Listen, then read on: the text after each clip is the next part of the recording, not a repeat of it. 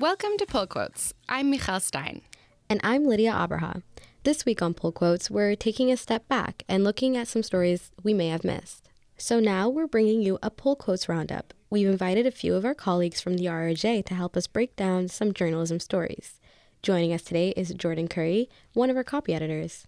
Hi, thanks for having me. We also have Lindsay Rashkowen, one of our chiefs of research. Hi, Lydia. Thanks for having me. And we have Aurora Zwoch from the sales and sponsorship team. Hi, it's a pleasure. Now that we're all settled in, let's get right to it. Lindsay, what's your pull quote?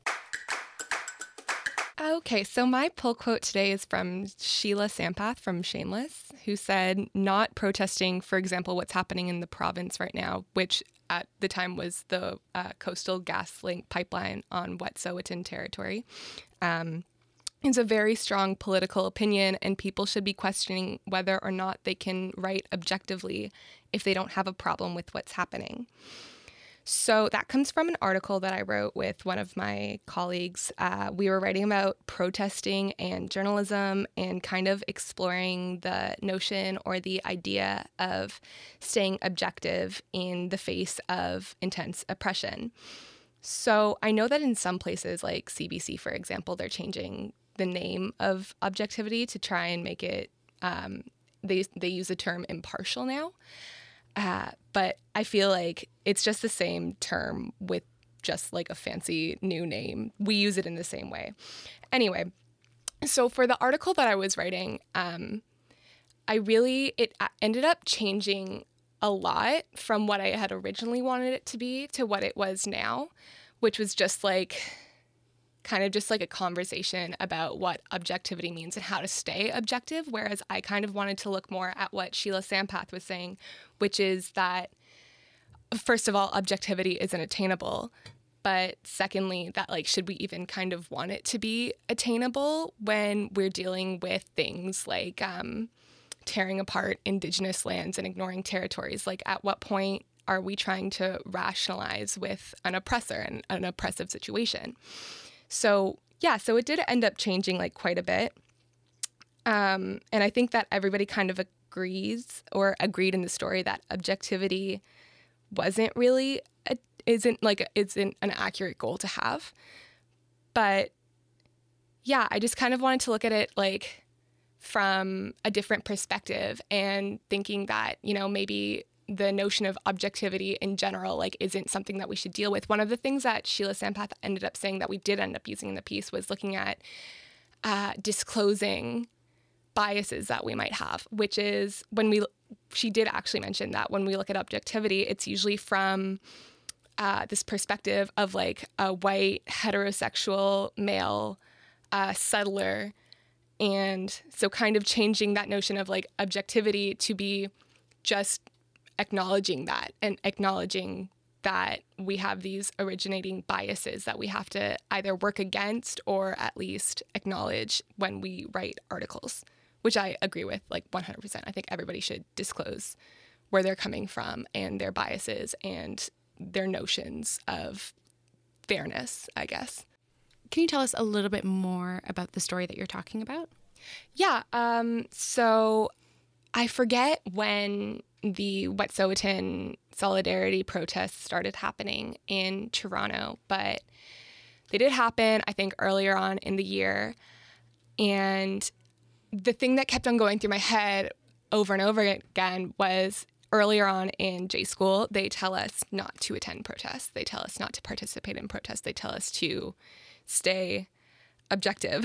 um, but I've been on the Indigenous beat at the RRJ for uh, like a few months now. And so it felt like if I didn't show up, can I even write objectively about a community and people and um, just like indigenous issues in general if I'm like not even going to be there, if I'm just going to try and stay impartial by just not even addressing it.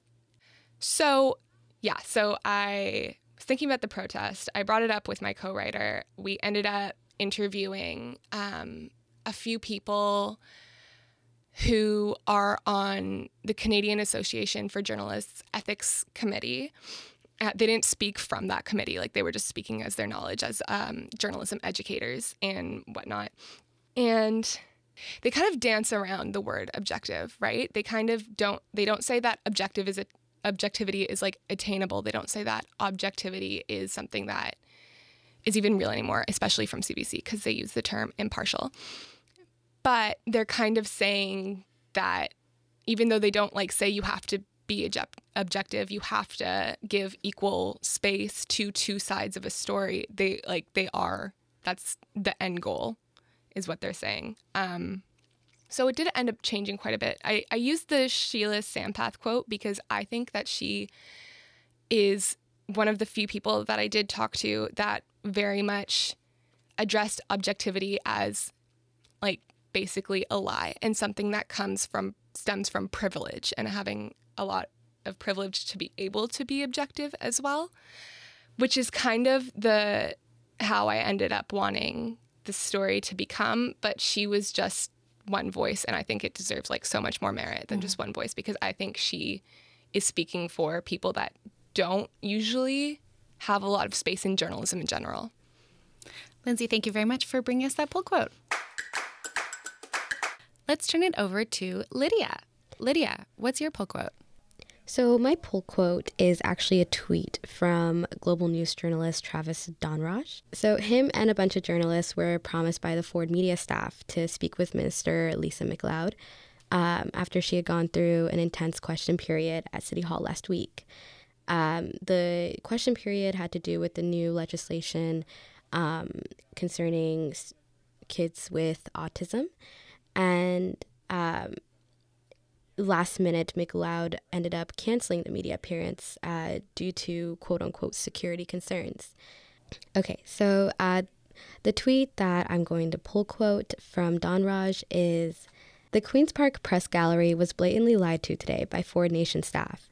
We were told numerous times Minister MacLeod would answer questions from reporters on the autism program on a day when thousands gathered on the lawn to protest changes, and she did not so yeah, that was a, a very powerful tweet to me, and in calling out the I guess avoidance of talking to the media that a lot of um, Ford ministers uh, have take has started doing.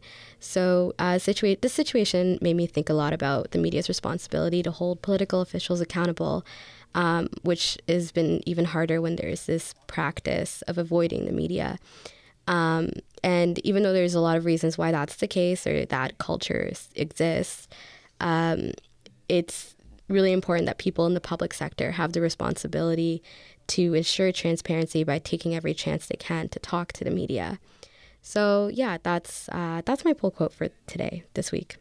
I think that's a really good time to bring this issue up because it it really does seem to be a pattern of um, officials in this new provincial government not remaining accountable to the media. I, I know that we have uh, one of the features going on right now um, for the magazine is about like how the Ford government is really uh, taking a different stance on uh, speaking with media. I guess to put it like simply, um, I know Alana Rita is uh, working on that one, and um, and I, I just I'm really excited to see what comes about it because there's been so much happening um, in that respect.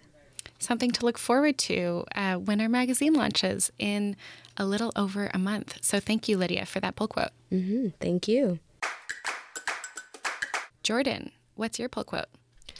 My pull quote uh, comes from a story written by Joe Livingstone, and it was written for New Republic. And it's called With Michael Jackson, It's Different why his fall from grace implicates all of us. And of course, this story was written um, in response to the Leaving Neverland documentary that was recently released about all of the allegations um, uh, surrounding Michael Jackson and the yeah the sexual abuse um, allegations. And um, so Joe Livingstone wrote, "We are nowhere near reaching closure on the matter of the King of Pop." What L'Affaire Jackson does teach us, however, is that the American dream of fame and fortune is a sick institution with a pathological relationship to the truth. It is a problem that touches on every sphere of culture, all the way down to the most basic values that we call American meritocracy, money spinning, male heroism, race blind justice. Um, and I, I just think that our culture um, is just so stunned by uh, Michael Jackson's the allegations against Michael Jackson. Um, and this is nothing new. We've seen this with R. Kelly, um, which that situation also had a documentary about that. Um, and how even though all of these um, allegations are not new, they've been following Jackson for 25, 26 years. Um, our culture is just a little bit still shocked by that the most powerful pop star in the world at one point um, turned out to not be so great. These allegations are nothing new, but I think because it's finally being removed from a joking context um, and it's being brought seriously, you know, we're no longer in the 80s, 90s, early 2000s where pop stars were untouchable. They were seen as practically gods um, that just went up into the clouds and no humans could ever touch them. Um, and now we're in the digital age with social media. It's a lot easier to interact with celebrities and for um, journalists to interact with those celebrities in a way that isn't just praising them and just basically being PR for them. Um, now that we're in that post Me Too era, um, I think it's uh, really important that now we're finally taking old allegations um, just as seriously as uh, newer ones. Overall, I think um, Livingstone's piece just was really important to show that it doesn't matter how powerful or successful somebody is, they should always just be held accountable to the same level as anyone else. So, thank you, Jordan, for that pull quote. Thank you. Okay, Michal, what is your pull quote? Okay, so there's truly nothing I love more than a poorly executed scam. So, unsurprisingly, I was quite thrilled about the news that broke on Tuesday about Operation Varsity Blues in the United States. So, Operation Varsity Blues uh, was an FBI investigation that um, looked at, I think it was 33 different people who kind of uh, defraud, lied and bribed and defrauded their way into getting their children into different universities. And uh, the two most high profile people in this operation are Lori Loughlin, also known as um, Aunt Becky on Full House, and Felicity Huffman, um, who many people know as she's on Desperate Housewives. And uh, the first thing I want to note is it's not new that um, wealthy and powerful people cheat, uh, specifically in the United States, I should say, go through many loopholes to get their children into whatever school they want. Um, this is often done through donations. Even you think about hiring expensive SAT tutors, the, um, getting their children opportunities to do exciting internships and beefing up their resume. Like, this is not a new phenomenon. And there are many ways where it can be done quite legally. Um, but one thing I think um, this case really articulates is how different college culture is in the US and Canada. Um, and th- in some ways, this is maybe one of the biggest differences because in Canada, the way that you get into university, uh, we don't have SATs, which I think is wonderful. It, it's all based on your high school marks. So um, this, I think, is very different than the United States. To bring this back to an RJ angle, my pull quote this week comes from a freelance writer in New York named Lindsay Robertson.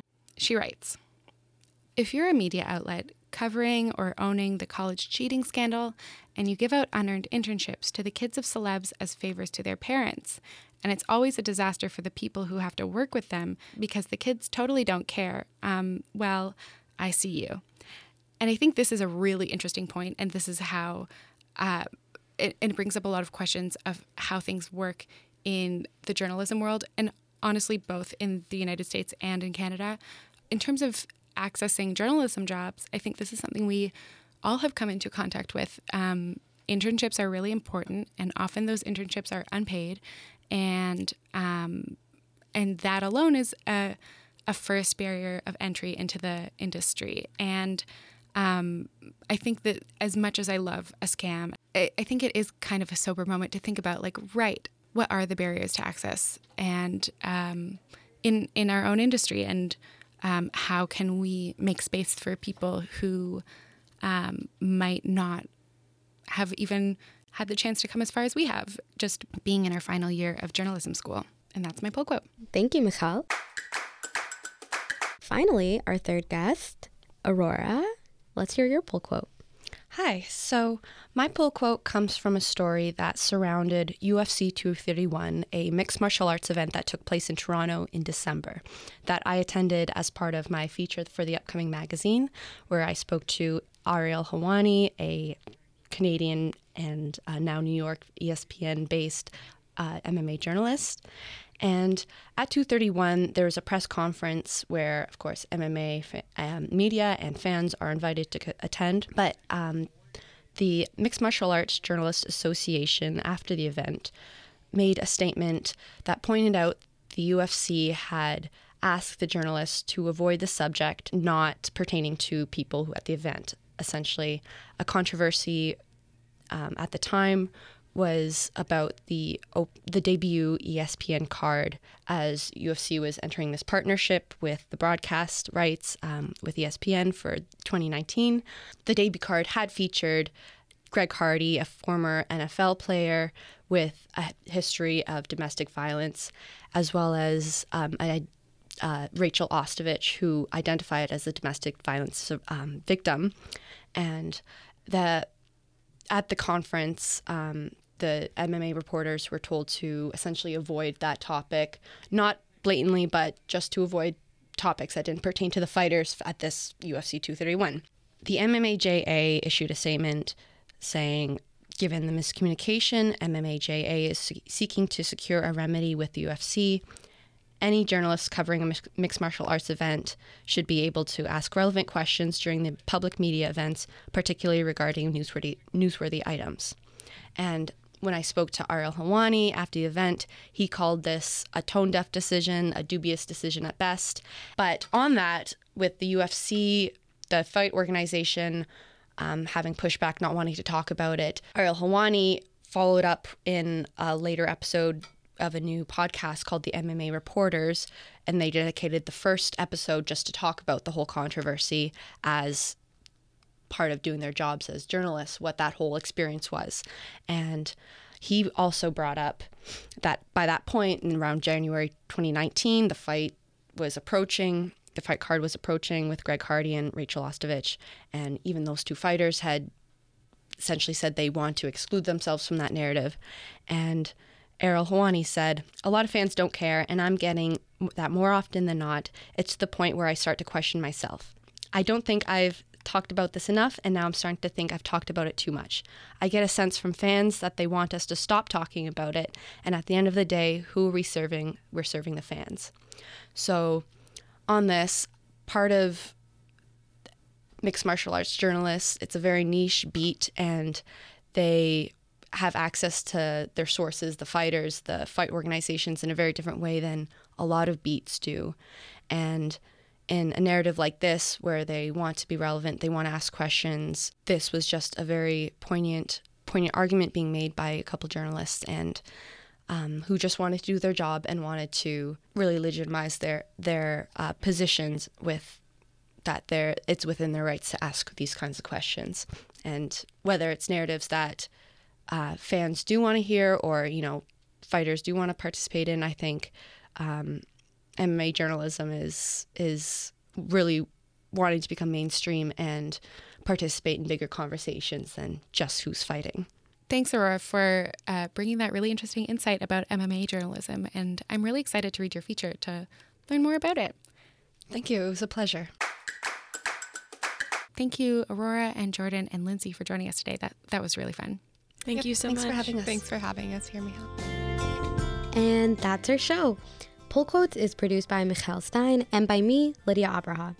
Thanks to Jordan Curry, Lindsay Rashcowan, and Aurora Zwoch for joining us today. Thanks to Angela Glover and Lindsay Hanna for technical help. Our executive producer is Sonia Fata. If you learned something today, please help us spread the word by sharing our show on social media and leaving us a rating on iTunes. The second edition of RRJ Unpublished, our panel event, is going to be taking place on Tuesday, March 19th at 7 p.m. in the Venn at the Rogers Communication Center. Doom and gloom is unavoidable when journalism is your beat, but new paths forward are presenting themselves every day. the RRJ and industry guests gather to consider fresh approaches and share personal insights into the business and practice of journalism in a new era. What's working and what challenges remain? We're going to be joined by Elamin Abdelmahmoud, Jesse Brown, San Graywell, Hannah Hogue, Annabelle Sutar, and William Wolfe-Wylie, and we would love to see you there. We've got a link to tickets in the show notes, and more information is available at rrj.ca. You can find me on Twitter at Liddy Abra. And me at Michal Stein, too. You can also visit rrj.ca for new stories every week. We'll see you next week on Pull Quotes.